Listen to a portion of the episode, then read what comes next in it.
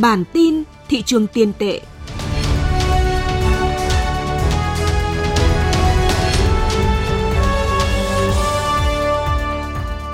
Xin kính chào quý vị.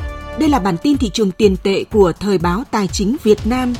Xin kính mời quý vị cùng theo dõi những tin tức sự kiện nổi bật về diễn biến giá vàng, lãi suất, thị trường ngoại tệ, thị trường trái phiếu trong tuần qua. Mời quý vị cùng theo dõi.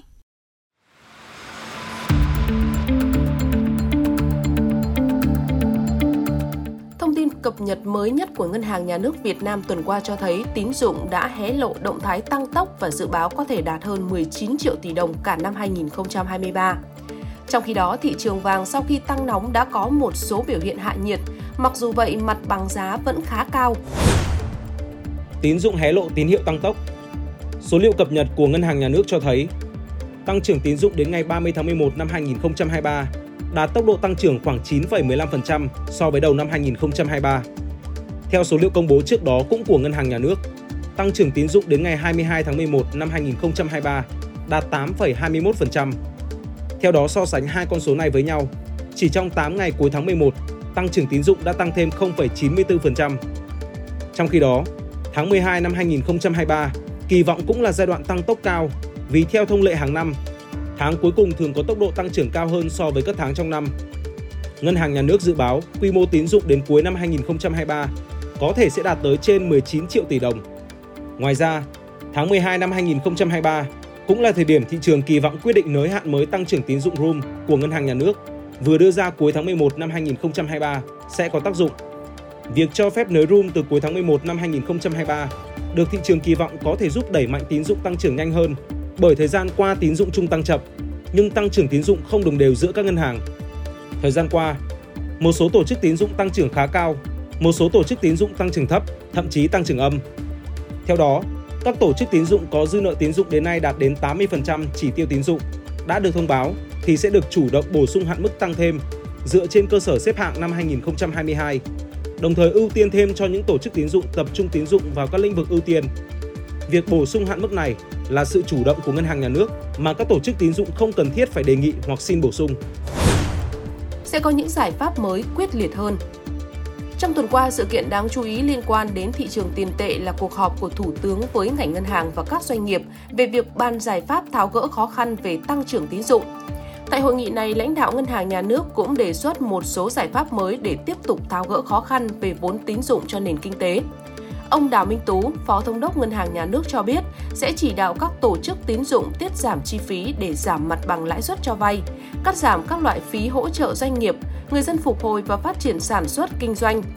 Ngoài ra, ngành ngân hàng cũng đẩy nhanh tiến độ xây dựng và tổ chức thực hiện phương án cơ cấu lại gắn với xử lý nợ xấu giai đoạn 2021-2025 theo hướng dẫn của Ngân hàng Nhà nước triển khai các biện pháp phòng ngừa, hạn chế tối đa việc phát sinh mới nợ xấu, trao đổi về các vướng mắc về tài sản đảm bảo khi vay vốn. Vừa qua, lãnh đạo Ngân hàng Nhà nước cho biết, trong hoạt động cấp tín dụng không có quy định nào bắt buộc các tổ chức tín dụng cho vay khách hàng phải có tài sản đảm bảo.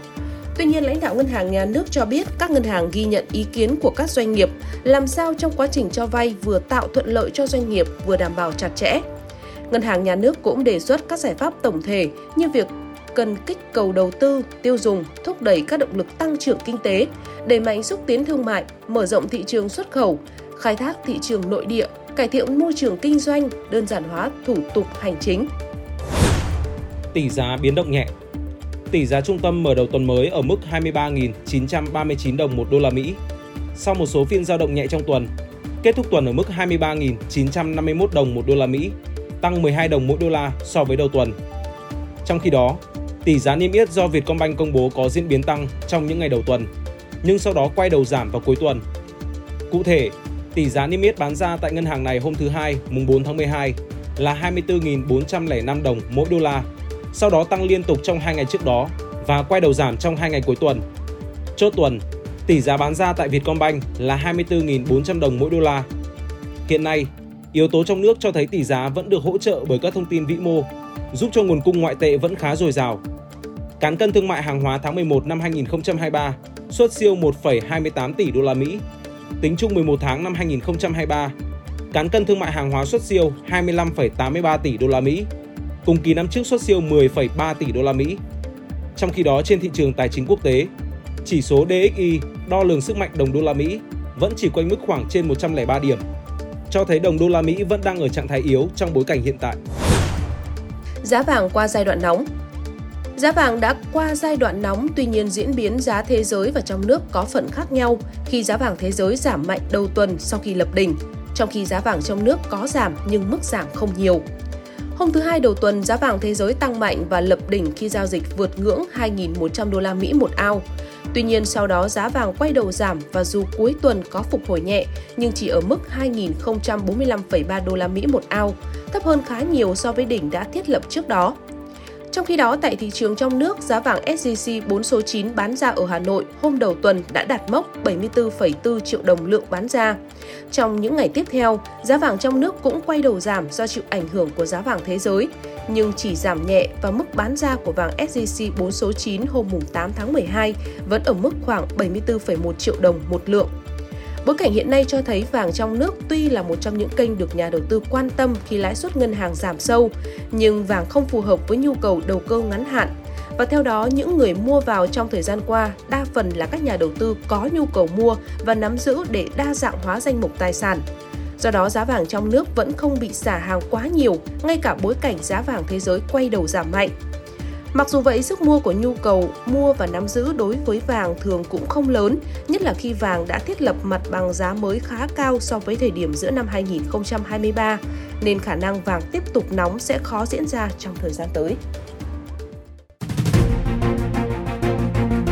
Những thông tin vừa rồi cũng đã kết thúc bản tin thị trường tiền tệ của Thời báo Tài chính Việt Nam. Những người thực hiện Chí Tín, Mạnh Tuấn, Phương Huyền. Cảm ơn quý vị đã quan tâm theo dõi. Xin được kính chào và hẹn gặp lại ở những bản tin tiếp theo.